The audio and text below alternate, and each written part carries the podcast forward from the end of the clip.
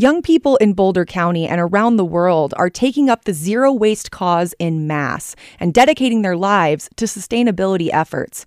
I examined the modern environmental movement through a generational lens, speaking with some of Boulder's youth eco leaders about their work and discussing ways to foster a zero waste culture across the age spectrum. What do we want? Climate justice. When do we want it? Now. What do we want? Climate justice. When do we want it? Now. Boulder County has a long history of youth led environmental activism. But in the last decade, rallies organized by young people concerned about sustainability, like this one at CU Boulder in 2014, are becoming increasingly frequent and ever larger. The spike in local environmental youth activism is in line with 2017 national data from the World Economic Forum, showing for the third year in a row, nearly half of thousands of young people surveyed nationwide said they believe climate change is the greatest threat they'll face in their lifetimes. Every choice we make is for or against our future. Now, who wants to make a better future for us and our children? Standing on the stage of the Boulder Bandshell, six year old Xiuhtezcatl Martinez spoke publicly for the first time in support of sustainable living. Now 18, and director of a worldwide conservation organization called Earth Guardians, Martinez's mission to protect the environment is extending far beyond Boulder County. He's spoken to the United Nations. We have to realize that what is at stake is no longer just the planet, is no longer just the environment, but what's at stake right now is the existence of my generation. So youth are standing up all over the planet to find solutions to the issues that will be left to my generation. And in 2015, Martinez filed a lawsuit with 21 other young people against the federal government to defend future generations' right to a stable climate. We will not allow the federal government to silence our voices. We will continue to stand to ensure a healthy, just, sustainable planet for our generation and those to follow. Thank you. Within Boulder County, a growing number of young adults are dedicating themselves to sustainable living at the local level organizing climate actions, and starting eco focused community programs. Programs like Respect Your Mother Recycling. Kevin Emery is founder and director of Respect Your Mother, and each week he and a team of around 21 young volunteers help collect and sort barrel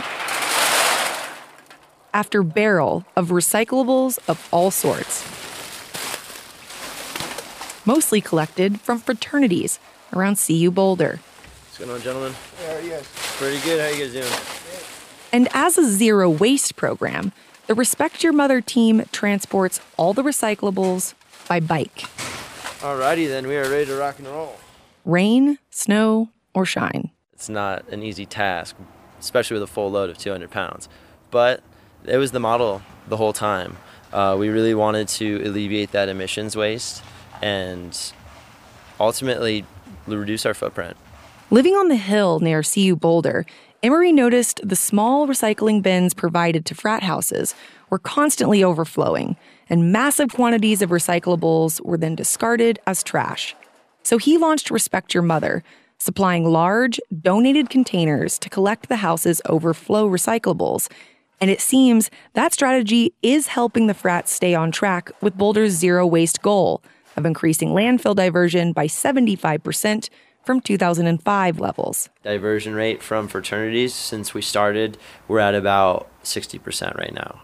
And so we're trying to reach up to that 75. James McConnell is outgoing president of Sigma Nu Boulder.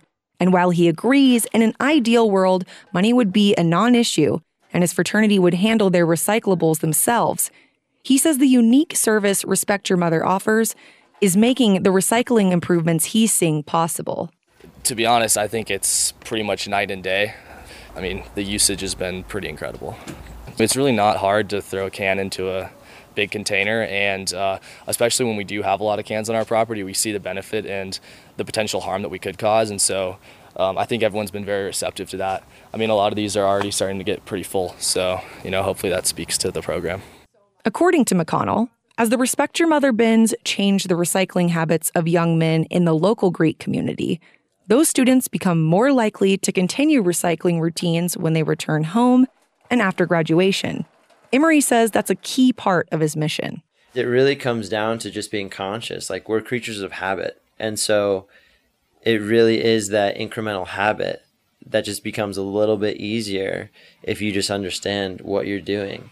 It's just energy intensive, but as long as you're sticking with it, it just becomes part of daily life. But Emery's daily dedication to zero waste living has created a sort of generational rift in his family. And he's not alone. Increased access to media and the web is exposing young people to alarming evidence of environmental degradation and helping them rally around sustainability solutions.